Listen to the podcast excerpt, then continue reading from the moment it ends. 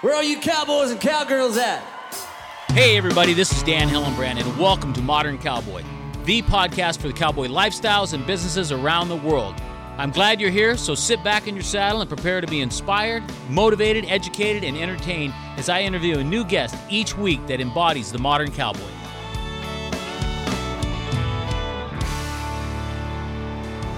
Today's episode is brought to you by Modern Cowboy Performance Nutrition. Their brand of clinically researched products helps support overall health. Do you want to burn fat, build lean muscle, improve strength, increase energy and vitality, help with pain relief? Go to www.thecowboyway.com. Register to get your personal discount code. Take the bull by the horns and use the brand that cowboys love. Hey, everybody, welcome to the Modern Cowboy Podcast. Super excited to have uh, our guest on today, uh, Renee Cowley.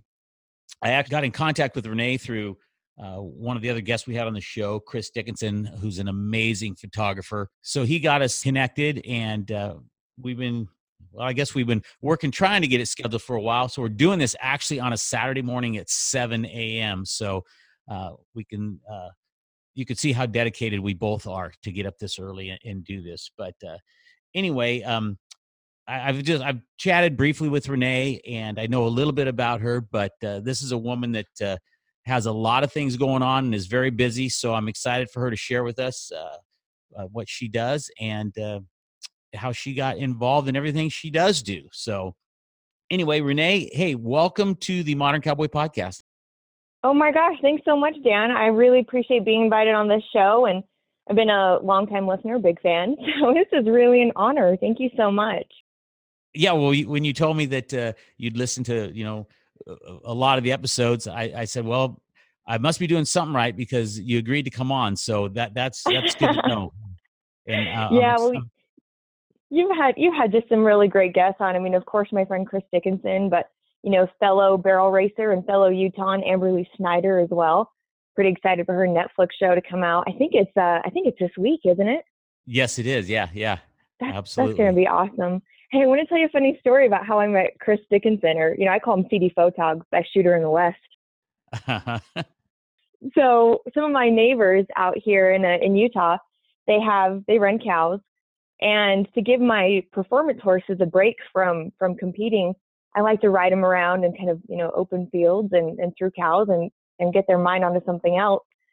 So I, I show up one day and we're doing a roundup and all my friends are really duded up, right? They're all in these like cowboy hats and and pearl snaps and wild rags, and I'm in like a t-shirt and ball cap. I cannot figure out why everyone is so duded up. And then this guy gets out of a Prius with a camera on each shoulder and a giant red beard, and it's CD Photog there to shoot everyone. And so they had gotten dressed up for this photographer, and I was like, okay, I get it now, guys. I get it. You're a bunch of posers, literally posers for the camera. And that, but that's how I met CD Photog, and you know, he's a, he shot me a lot in various images, and and for several years now, and man, he is a talented guy. Yeah, he is, and and I, I love that uh, that the tag his tagline uh, the gritty is it the grittiest shooter in the West something like that. That's right. Yeah. Yeah, that's funny. So, did, were you in any of those pictures that day in your uh, ball cap and t-shirt? Or? yeah, I was. He, uh, I think he like out of courtesy, like took a couple pictures just to like be polite, but I definitely didn't fit the scene for that day. that's too funny. Too funny. Well, hey, you know, share with the listeners how you got st- started or how you got involved in in just Western lifestyle and, and culture and, and horses, if, if you would. Oh, sure, yeah. So I wasn't really raised in the in the Western lifestyle, but I say, you know, I was born a cowgirl at heart.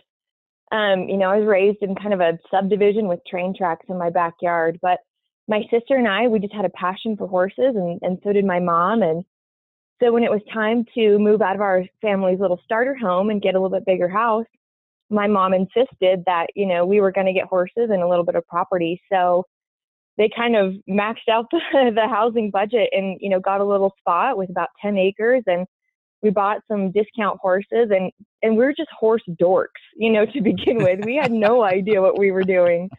You know, we're we're not multi generational ranchers or anything like that. But man, we just we loved it. We had a passion for it. We knew this was kind of our thing, and you know, that's something I've always really believed in is that you know, being a cowgirl or a cowboy, it's more of a value set and a love for a lifestyle, whether you're living it or not. And and Dan, I think you're probably in the same boat from what I know about your background is you don't have to be, you know, raised with horses in your background to to love this lifestyle and be a cowgirl.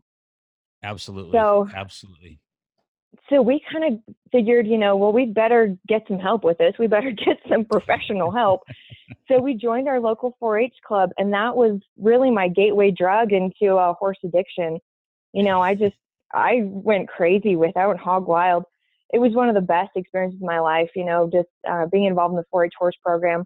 I volunteer now as um, in that same program to help help the youth, but it's just a really neat program to help with kind of leadership and horsemanship and teamwork and camaraderie. And, you know, some of my 4 H friends that I met when I was nine years old, they're still some of my best friends today. So, through doing the 4 H program, and I started doing some kind of open shows and reining shows. And out here, we call it junior posse. It's just kind of a junior riding club we do out here. And just anything that I could do in the Western discipline, I started to do.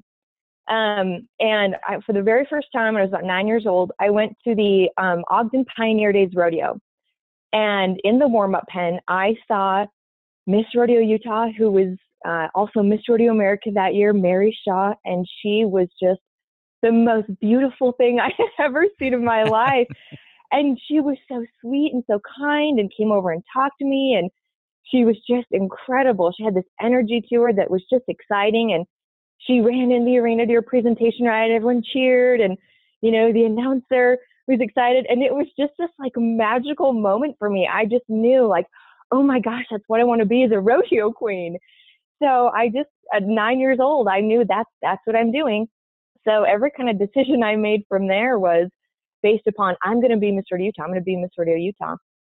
So i finally became old enough to compete for the contest and um, you know, throughout that whole experience, my family, I mean, my parents have always been kind of blue collar workers. My mom had to work um, three jobs, a couple part time jobs in order to kind of make ends meet. And, you know, there were a lot of other kids competing at that time that had really expensive living quarters trailers, you know, $30,000 reining horses, the, the best designer uh, rodeo queen clothes on the market. And, you know, I had discount horses, a rusty trailer, a pickup truck that didn't have air conditioning. and my mom, you know, helped to make a lot of my clothes. And we had to wheel and deal with seamstresses to kind of say, okay, you make the dress and then we'll glue on the rhinestones. My mom will cut the fringe. And, you know, I, I try to give lessons and do other things to help supplement income. And, you know, it was just, it was kind of a, at the time, it seemed really rough, but hindsight, it was such a good learning experience that um, what my mom used to say to make me feel better about our rusty rig was it's not what you pull up to the rodeo grounds in, but what's what you pull out of the trailer that counts. And you know what we what we lacked in financial resources, I just made up for in grit and determination and, and hard work. You know, I spent every waking minute on my horse, and even as a teenager in the summer, I would get up really early and ride my horse down the street to the neighbor's arena so I could practice um, because my, you know, my mom was working. She couldn't trailer me to the arena. So, you know, I just wanted it so badly from such a young age. So, um, you know, long story short, too late for that. I um I was fortunate enough to be crowned Miss Rodeo Utah, and man, those are just some of the best memories of my life. At age 19, kind of traveling the state and traveling the country, and and meeting some really amazing people. It was it was just incredible for me. Um, when that year was over, I mean, I'll just be perfectly honest with you. When that year was over, I thought my life was over. I mean, I had planned my whole world up until that time, and I didn't really know what came next. I mean, I had I had just planned my life to that moment, and that was it. So I went back to school at Utah State to finish out, and I I just kind of tried my hand at a whole bunch of different things. You know, I was taking uh, a ridiculous course load I was um, president of three clubs. I was a uh, features writer and, and had my own column in the student newspaper for a while. Um, and then I um, I needed some internship credit, so I started doing a internship at the state capitol building. and that was really fun. I had a lot of fun with it. I um I just I thought it was very highly competitive and you know it's a politics is a blood sport and so it just kind of fed that side of my personality. Um it's highly competitive. So I really enjoyed it and started working uh, campaigns from there and then was a political fundraiser for a while and now I'm a, a contract lobbyist. So it just kind of spiraled from there, just like my my horse addiction is my political addiction. So that was a lot of fun. And when I was finishing up my MBA, I thought, you know, I, I just really miss competing with horses. I still had horses and I was still kind of starting colts and flipping them, but it just wasn't the same for me. I needed that competitive element. Mm-hmm. So I'm so I'm finishing up my MBA and I literally thought to myself, okay, what's going to be the next challenge? What's going to be the next thing? I could go back and do reining horses, but kind of been there, done that. Do I want to start cutting? Do I want to start, you know, roping maybe? And then I thought, well, what about barrel racing? I was like, yeah, let's let's do that. Let's start barrel racing. so, so, I, you um, had you hadn't barrel mm-hmm. raced uh, up until that point. You were you were involved in more mm-hmm. uh, reining and stuff before. Yeah, yeah, I did. I was I was really into kind of performance horses, Western pleasure, and reining horses. And I think looking back on it, I think that really laid a good groundwork for um, horsemanship for me. You know, you mm-hmm. have to know a lot about rate. You have to know a lot about, um, you know, control and staying out of their way. And a lot of those things, you know, I think have helped me in my kind of barrel racing journey as well. But yeah, I just kind of woke up one morning and decided this is what I'm going to start doing is barrel racing. And this is after you you you graduated, had your MBA, and were working mm-hmm. as a lobbyist, correct? Yeah. Yeah, yeah, that's right. That's right. So because I didn't know anything at all about barrel racing, it was like starting all over in horses again in mm-hmm. some aspects. You know, I was once again a horse dork, and I didn't know what I didn't know. Um, I, uh, you know, I still had kind of a budget of I, I couldn't break the bank on buying a horse. So I had called a horse broker. Um, it's someone who kind of, you know, helps connect buyers and sellers. And I called this girl and I told her, okay, I'm, you know, I'm ready. I'm to be a barrel racer now. I want to qualify for our circuit finals within two years and I'm going to do all these things. And she was like, okay, all right, what's your budget? And I told her my budget. And I'm not going to lie to you, she laughed at me. And it was a pretty disheartening moment when she was like, You can't even, I don't even know a pro rodeo horse for even half that. I mean, she was a little, a little um, rude in that conversation. I was a little disheartened. And um, and she was with someone else too. And she's like, Hey, hey, so and so, this girl wants to buy a pro rodeo horse for X amount. You don't know anything that can get even close to that, do you? And it was just really a a mean experience for me. So I was really kind of um, turned off immediately by the sport. So I was like, okay, you know, I've always been able to kind of bootstrap my uh, horse ambition. So all I need is a fast horse. I'll figure out the rest. I just need a fast horse. Who knows anything about fast horses? Well, people who have race horses have fast horses. so I called a friend of mine up in Idaho who races horses and I said, Do you have anything you think I could start barrel racing on? And he said, Yeah, I've got something in mind. So um, he he brought down his horse and he pulled this giant gray out of his trailer. And the minute the trailer door opened, I knew that was the horse for me. Didn't have to saddle it. I knew that was my horse, and that was Striker.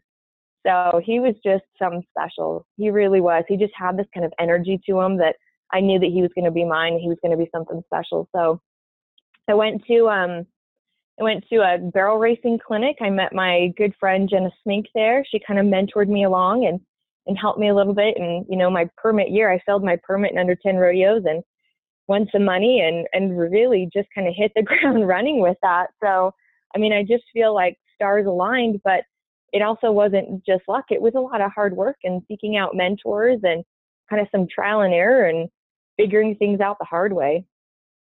Yeah. And plus you had the, uh, just the desire and the passion you wanted it so bad you're obviously a driven person so uh, I don't think you were going to probably let anything get in your way of of of doing that. Well, that's that's probably true, but you know, I tell people all the time that um, I think a lot of people are in my same position, right? I think a lot of people have really big dreams for themselves and their horses, but they have real life commitments. You know, family, they need a full time job in order to pay those expensive horse bills.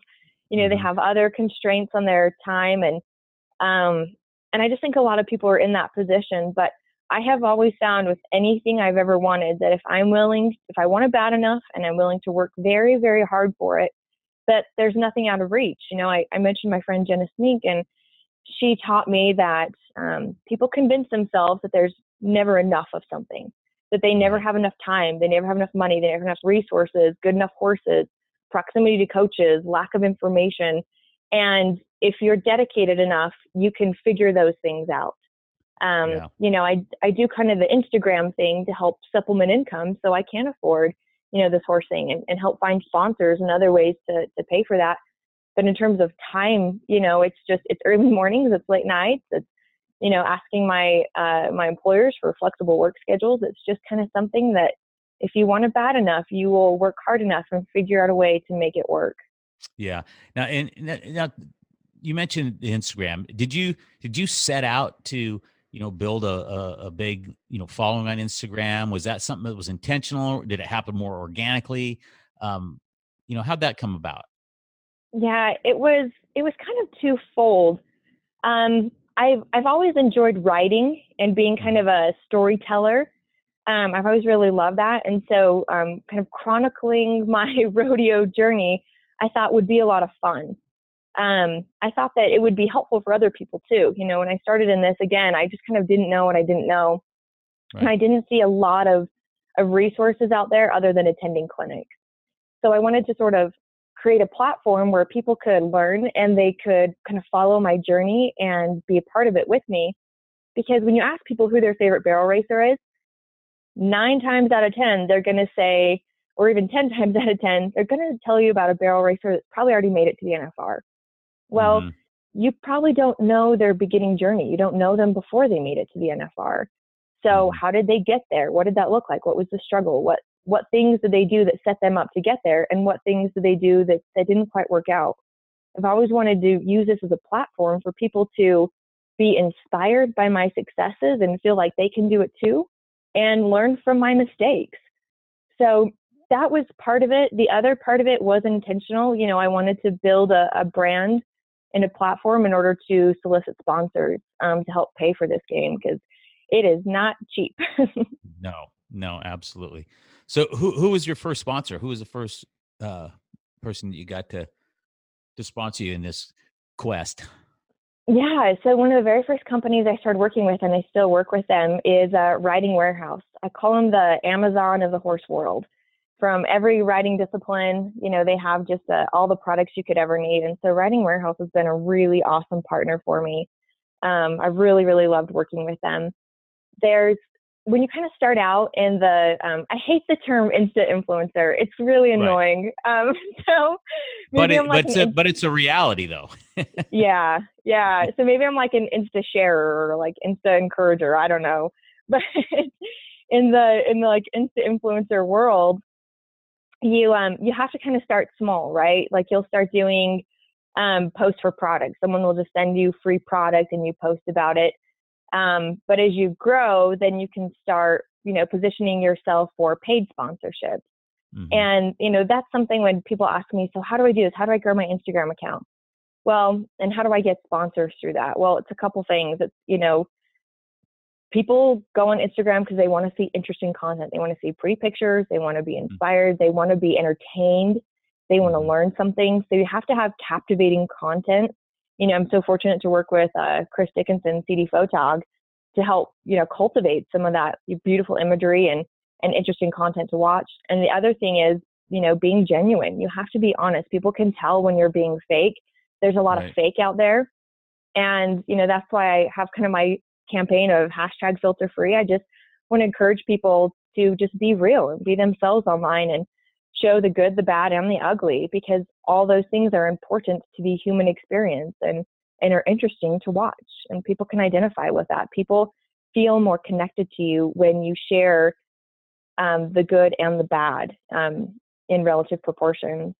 And the next thing is just being professional with your sponsors. I think a lot of people can get a little sloppy and you know make agreements just through DMs. I always mm-hmm. write you know really uh, professional proposals, and I you know create uh, performance metrics, and I tell them I can I think I can get you this many views or clicks on your website or whatever the case may be. I try to Right. be very professional in it and, and kind of have that part down to a science of what I what I think my followers like and what I think I can produce and the value add I can have for that sponsor, not just you know I'll tag you in a post. I want to tell them what I can offer them um, in terms of of marketing exposure. So I mean those are kind of the things that I have through some trial and error and um, you know figuring out what works has has really kind of built my my account into what it is today. I mean, it's still not. There are a lot of people that are a whole lot bigger than I am on Instagram, but it's back to the same thing that people like to see the journey. They like to see the growth. They like to see the the struggle and just kind of that experience of how do you do this? How does this come together? And yeah, it's, just kind of a fun journey too. It's a new experiment for me. Yeah, and now, but you you uh, have been on social media probably since forever, correct? I mean, No, Uh, no, no? no, Dan, not at all. In fact, I I hate Facebook. I have a really? I have a Facebook. Yeah, I've not really been a social media person. Um, I don't like Facebook. I've never really been on Facebook. I have a, a fan page, but I'll be honest with you, it's linked to my mom's Facebook account because I just don't care for that platform very much. Uh-huh. Um, Instagram is really where I'm at. Instagram and Twitter, I like those platforms more. But I mean, I don't think I even had like 500 followers when I decided this was what I was going to do.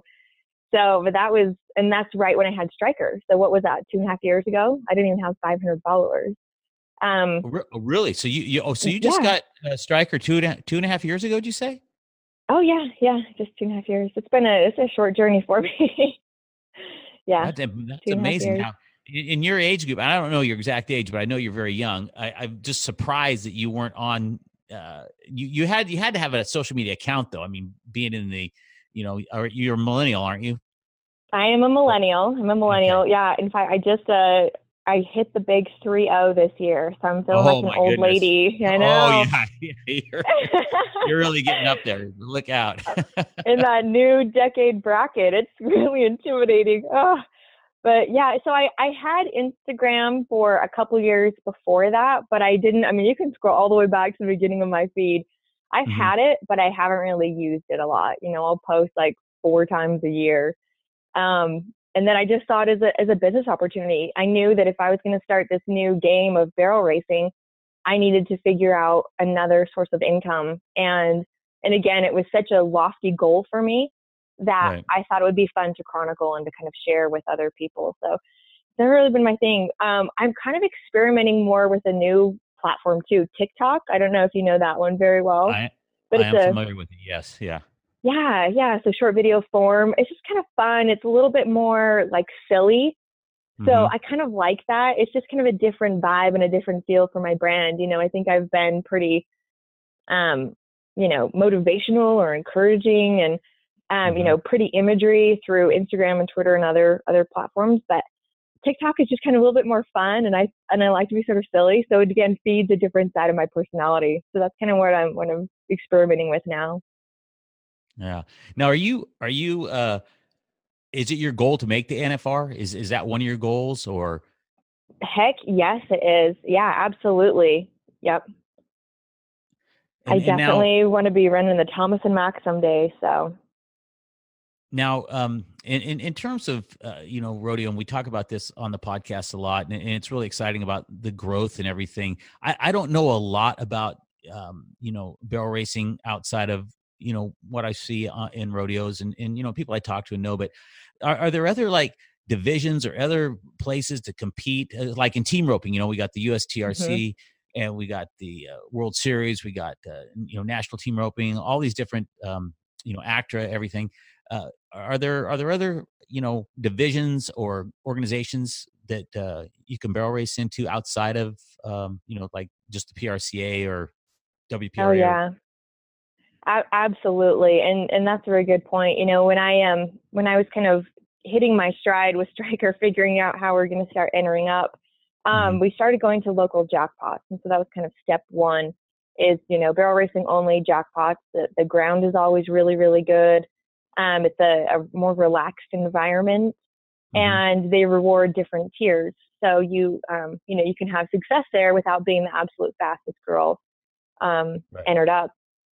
So we did a bunch of jackpots, but there are always, um, depending on what area you live in, there are always different kind of semi-pro, um, kind of like sprint cup leagues, right, for rodeo. Right.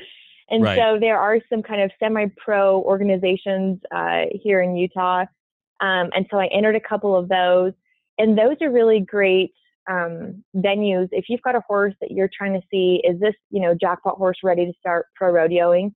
Those mm-hmm. are really good kind of transitional areas to start in, and you can have a lot of fun there and a lot of success, and don't have to you know drive too far from home. They're usually you know one or two state kind of organizations, and and so um, you know it's a lot of like high school kids that want to move up or you know people um, in barrel racing you'll see a lot of times girls that that high school rodeoed and had a lot of success there, but then started a family and now they want to get back into it. And so these kind of semi-pro uh, rodeo um, organizations are really a great um, fertile ground for that for that um, level of competitor.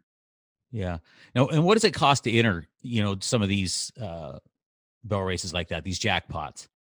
Yeah, so the jackpots um, again depends on the organization. It can be somewhere between like thirty and $45 really. Um, so, so pretty affordable. And, and most uh, jackpot organizations, they'll do them weekly or bi-weekly. So you really get a good kind of rhythm and plenty of chance to run and compete. Um, so those are, are pretty affordable. Once you get into the semi-pro stuff and it's, you know, between 100 and $300, pro rodeo is kind of in that same um, bracket. Pro rodeos, right. I mean, again, depending on the rodeo, you're somewhere between like $100. Some of them are like $600 if they're really, really big rodeos. But mm-hmm. it's it's not even the entry fee when it gets to pro rodeo that's expensive. It's the travel. It's yeah. That's the expensive fee. Yeah. Now, um, when, like if you go to a jackpot and stuff, and, and forgive my ignorance here, but do, do, when you go to those, do you make multiple runs? I mean, uh, you know, do they have like, you know, uh, yeah, just like at a team rope, you know, where you you, you know can interrupt so many mm-hmm. times. Can you do that, uh, you know, with barrel horses, or is it, uh, you know, what, no, yeah, it's, yeah, it's just like a one run. Um, uh, if you do it in like a 4D or 5D structure, what they do is everyone runs, they record everyone's time, and mm-hmm. then you just run once, and then whatever the fastest time was for that day is the winner of the 1D or the or the first division and then it depends if they do half or full second splits. Um, then whoever is exactly one one second um, off the leader, then they're the mm-hmm. winner of the 2D or the second division. And then they have placings, and then the same for third and fourth and fifth division. Um, and then they have placings throughout there too, right? So then you could be third place in the 1D. Um, so you get rewarded for being good and kind of like your level set of competition. So it's, it's kind of fun that way it's kind of like the uh, numbers in in team roping you know like a similar no i don't know enough about team roping to say okay okay no it's a roper i'll take your word for it though dan well yeah you know they, they you have you know different numbers like like i'm a number four you know heeler and so uh, they and they go all the way up to you know they've got well they don't have a number four roping but you know you combine numbers they got like a number eight nine ten and goes all the way. Oh yeah, that's right. That's right. Well, I mean, day to day, it depends on the jackpot. You can be in the one D or the three D, um, just depending on how your run was that day. So. Okay. Okay. So that so the the one D, and I, have never really known what that meant. I just kind of acted like I did if someone would say it. So yeah. The, the one the one D is if you've if you've had good runs that day, then you're you're you're going to be placing higher. Mm-hmm. You'll be in yeah. the one D. Yep. Okay. Yep. And there's no, like, you don't have to qualify for anything. You don't have to fill a permit. You know, you just go and you enter. And depending on your luck that day, you can be the winner of the 1D or maybe the bottom of the 5D, depending on your performance that day. Right. Now, you know, with uh, the growth of like the PBR and, and, and even rodeo, uh, you know, in, in team roping in, in particular, too, it's just a huge growth uh, in, in that sport. Are you seeing that in the barrel racing as well? Are you seeing barrel racing uh, growing or yes yeah it really is um, i mean i i see growth in it in just my short experience in the sport but i'm also seeing a level of professionalism being adopted into the sport um, you know the the western lifestyle just isn't what it was even 50 years ago i mean mm-hmm. we have um, you know uh, cloned horses um, You know, people do like aqua therapy with their horses now. Right, there is right. so much focus on the athletic training of your horse and care for them that Yeah. it's just such a modern world that um, there's just a level of professionalism now in the sport. So both in terms of interest and in terms of um, level of competition, it is getting tougher and tougher and more professional all the time. Yeah. So now, have you? Uh, the other thing that's that's really growing, and they've they've got it in the uh, uh, pro rodeos now. The uh, the I think the WCRA has got it is the breakaway roping. Uh, are you uh, interested in that at all, or are you pretty much just focused on your uh, on barrel racing? You know, maybe uh, maybe that'll be my next big adventure is starting breakaway roping now. But no, my focus right now is barrel racing. But as a part of that barrel racing journey, I've explored more in like liberty work. Um, you know, I found that some of the best things for the barrel horses is not doing barrels, is giving them Right. a break. I mentioned before, you know, riding riding through cows with my neighbors.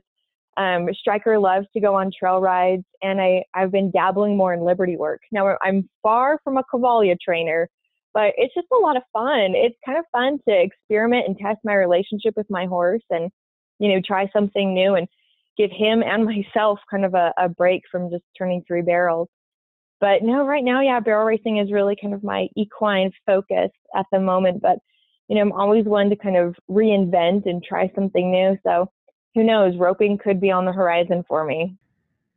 Now, is anybody else in your family involved in uh, rodeo or horses? So my mom really loves um, supporting me in it. She um, she's man, I couldn't do it without her. Um, my sister grew up with me, um, kind of competing a little bit, and and she did really well too. It just wasn't something that she pursued, you know, past um, past college.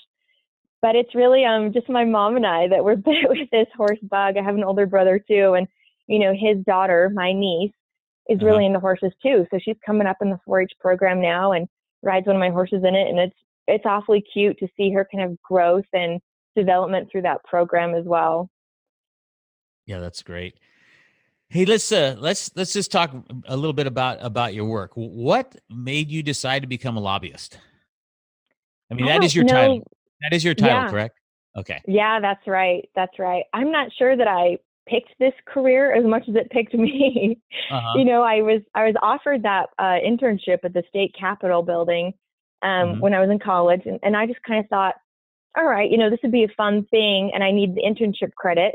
Um, I don't think I was really politically active before that. I definitely watched, you know, the the news and kind of felt like I sort of knew what was going on in the world, but wasn't really active in that world. Right. And then I um I was offered this internship, and immediately thereafter, um, I was working in the attorney general's office, and you know I'm not a lawyer, and I you know was not a, a poli sci major by any means, but I uh, and I was there with like nine other interns who were all law students. So I felt really out of place, and I just thought, oh my gosh, you know, they're gonna find out that I'm a fraud. They're gonna find out I'm a phony and not any good at this. So I need to just, you know, outwork everyone. I need to Google everything that I hear. So I always say I'm a graduate of the School of Google. Yeah. So I just exactly. Google things and just take copious amount of notes. And I would stay up at night and like read through legislation and different bills and try to get as up to speed as I possibly could. And I remember at one point the um, the PIO or kind of the press secretary in the office, he had to leave the last week of the legislative session for some training in Mexico. And so he's like, "Hey, can you just like answer? You're you're a public relations student. Can you just answer the phones for a week?" I'm like, "Sure." You know, no job is beneath me. I, I just really wanted to work hard and impress them, and so anything they asked me, I was going to do, and I was going to do it well. Well, that week we had two national stories break in the attorney general's office, so I was quoted in the New York Times, quoted in the Wall Street Journal, answering these phones. I was holding press conferences. Like it just kind of worked out in a weird way. Um, and I just worked really hard at it to get everything just right.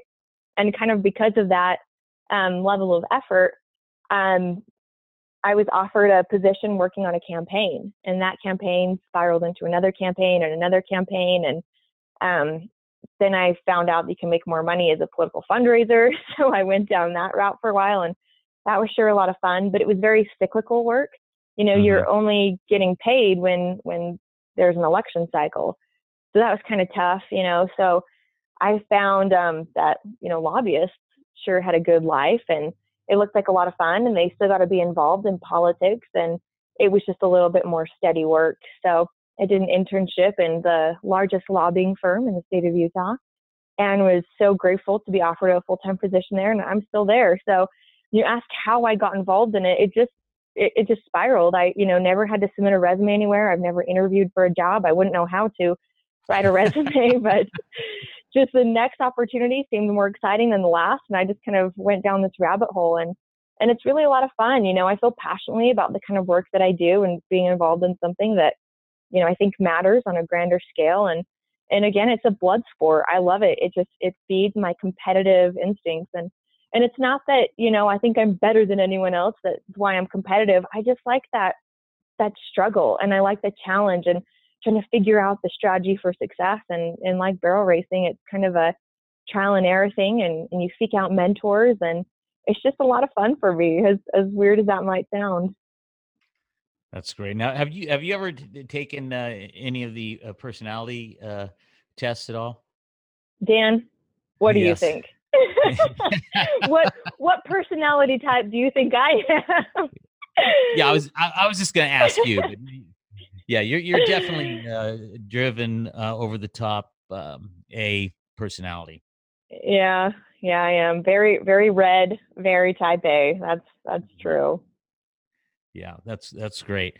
So now, um, you know the, the, podcast you know is about you know the modern cowboy and, and when we say modern cowboy it, it encompasses everybody you know just anybody that loves the you know cowboy western lifestyle and culture uh and you know it's i i think that there's a, a growth in, in, that you know I, I, mean in this whole culture and industry and and uh and and i like being a part of it um you know what's a I, I let's talk about the fashion a little bit because I know that you're you're into fashion. Because mm-hmm. I love I love fashion, uh, you know, Western fashion and stuff too.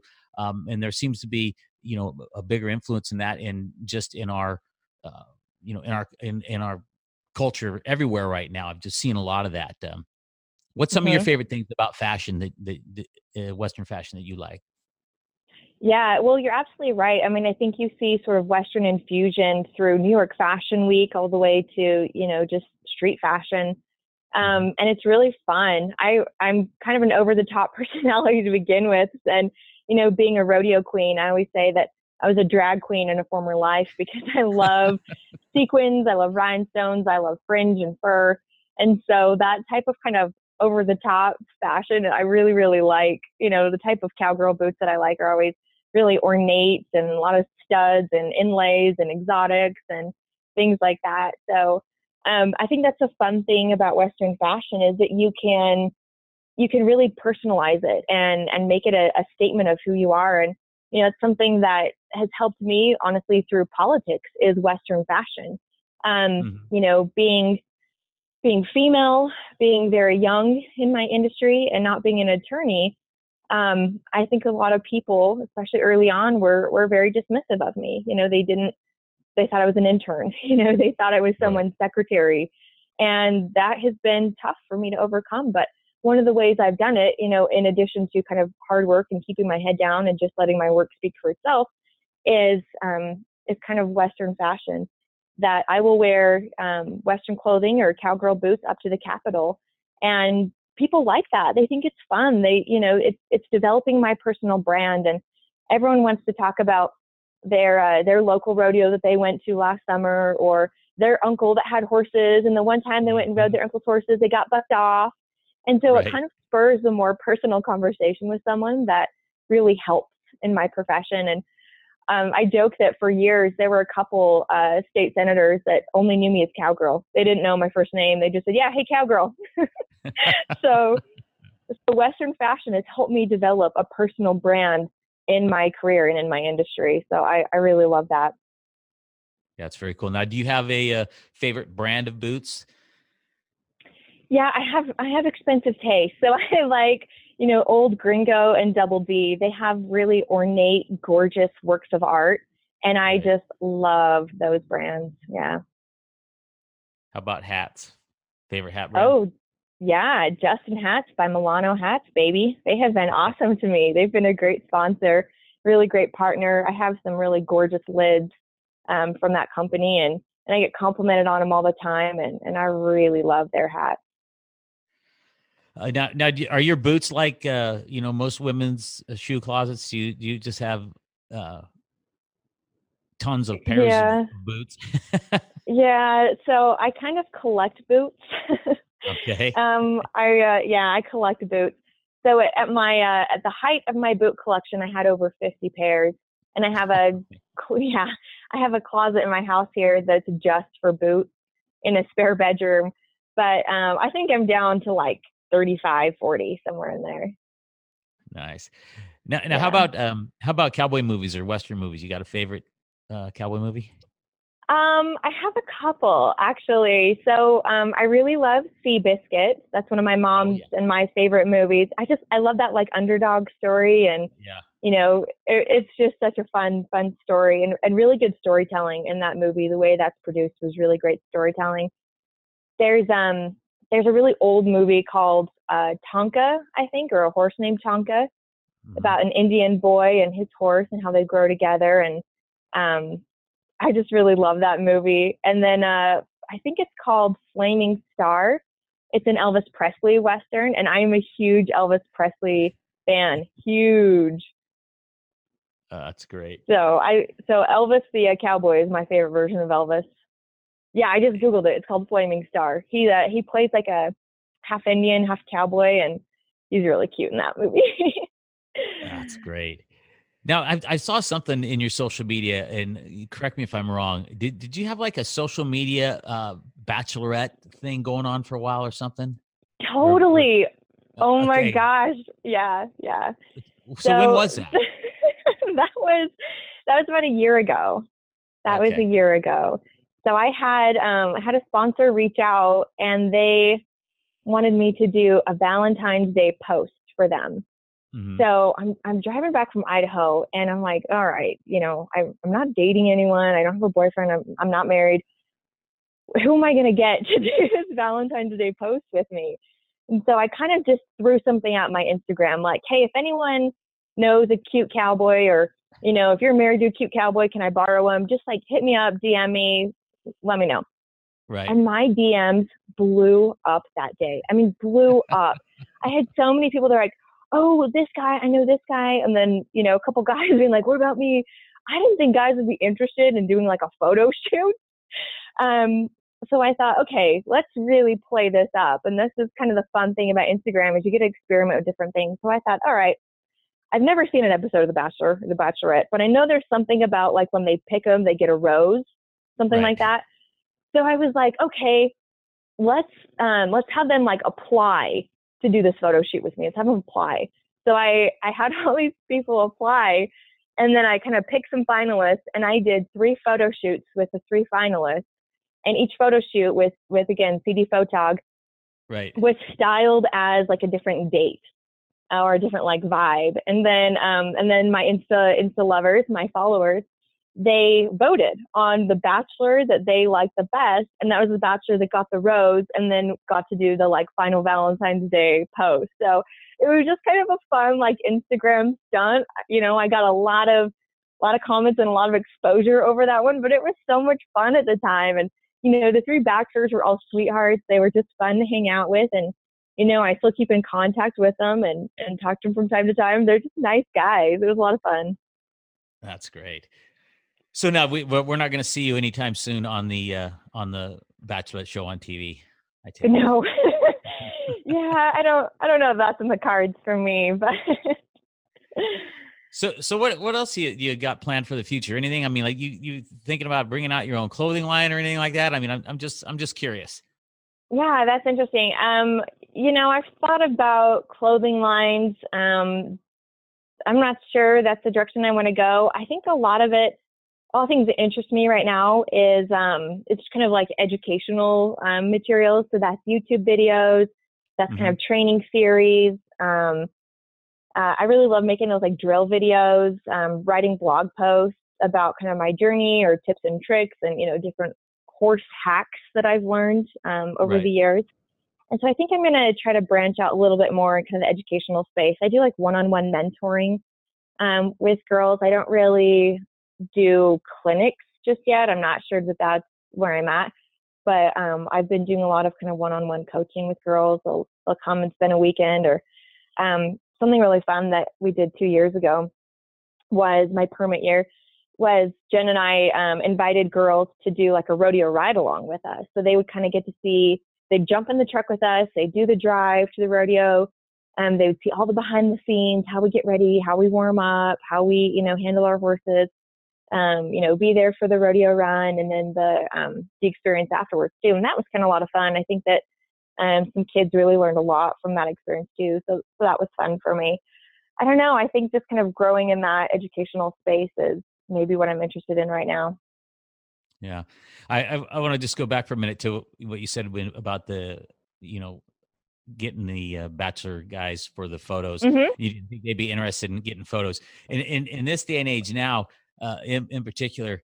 Uh, you know, and I've said this before. Like a lot of the cowboys, they say, "Oh, you know, they want to keep it all old school and everything." And there isn't. I mean, you can find the ranchiest, punchiest, most Western dude, and he's got his iPhone out.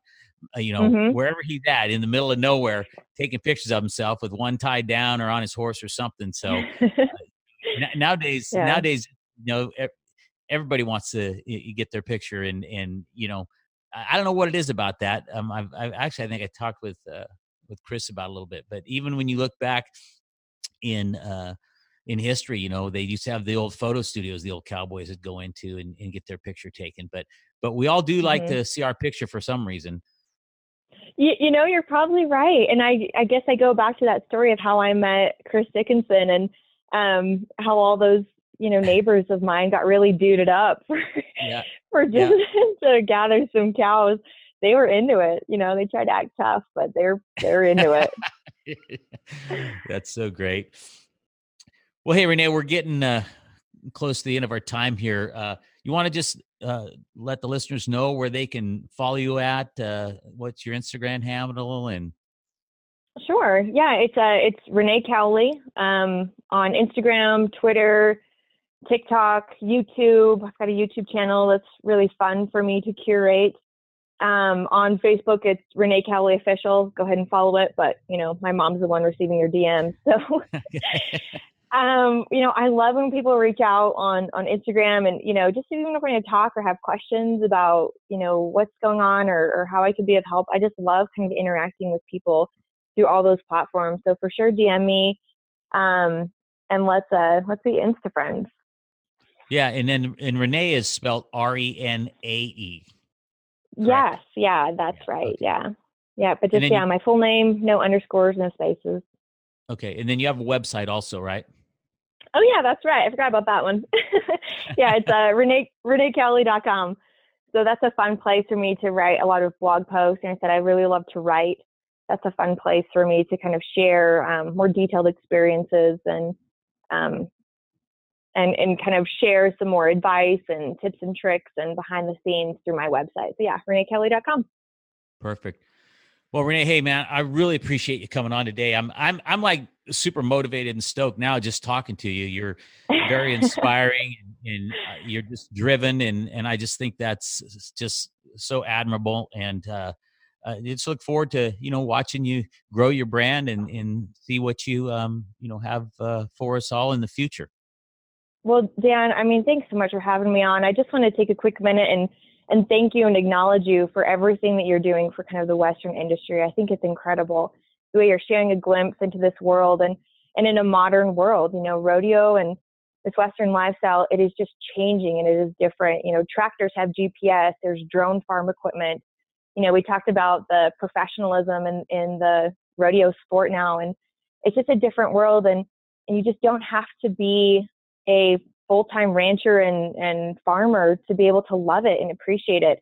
You know, I think that those people that attend their county fairs once a year and, and enjoy watching the sport are just as important to this industry and this lifestyle as the, uh, you know, seventh generation rancher. And, and I just appreciate all you're doing to kind of bring the exposure to that and making people feel included in that. And, um, and I just think it's fantastic what you're doing. So thank you very much for all that you're, you're doing in that, in that space. Well, well, thanks for that, Renae. I really appreciate that, and then we're just going to keep uh, keep on keeping on because um, I love what I'm doing, just like you know you love what you're doing, and and uh, like you said, it's it's important.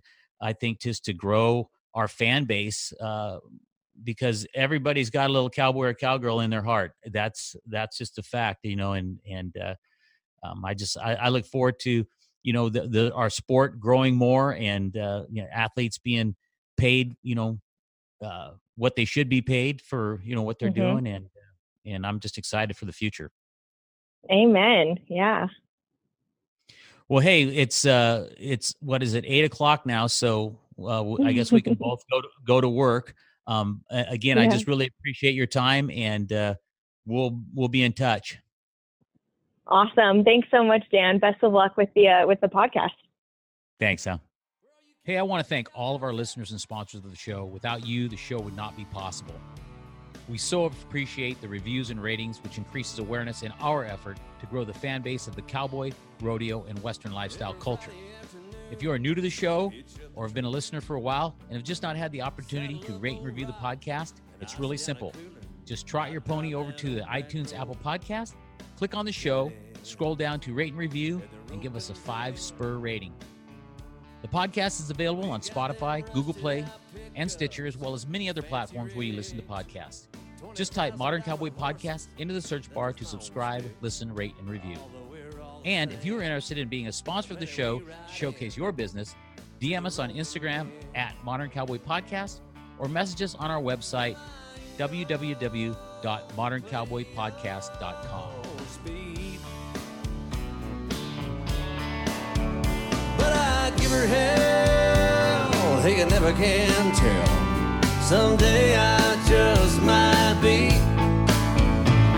We'll turn a few steers and we'll tell a few lies.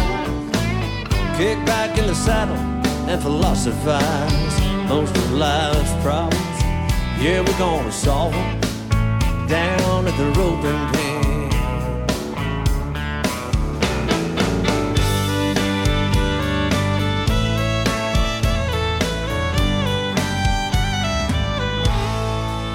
Yeah, we don't do it for the money. Yeah, we're always broke.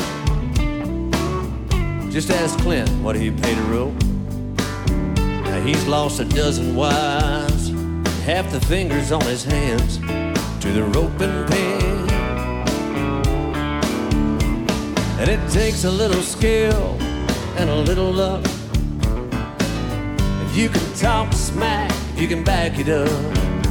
Oh, but we're all friends no matter who wins down at the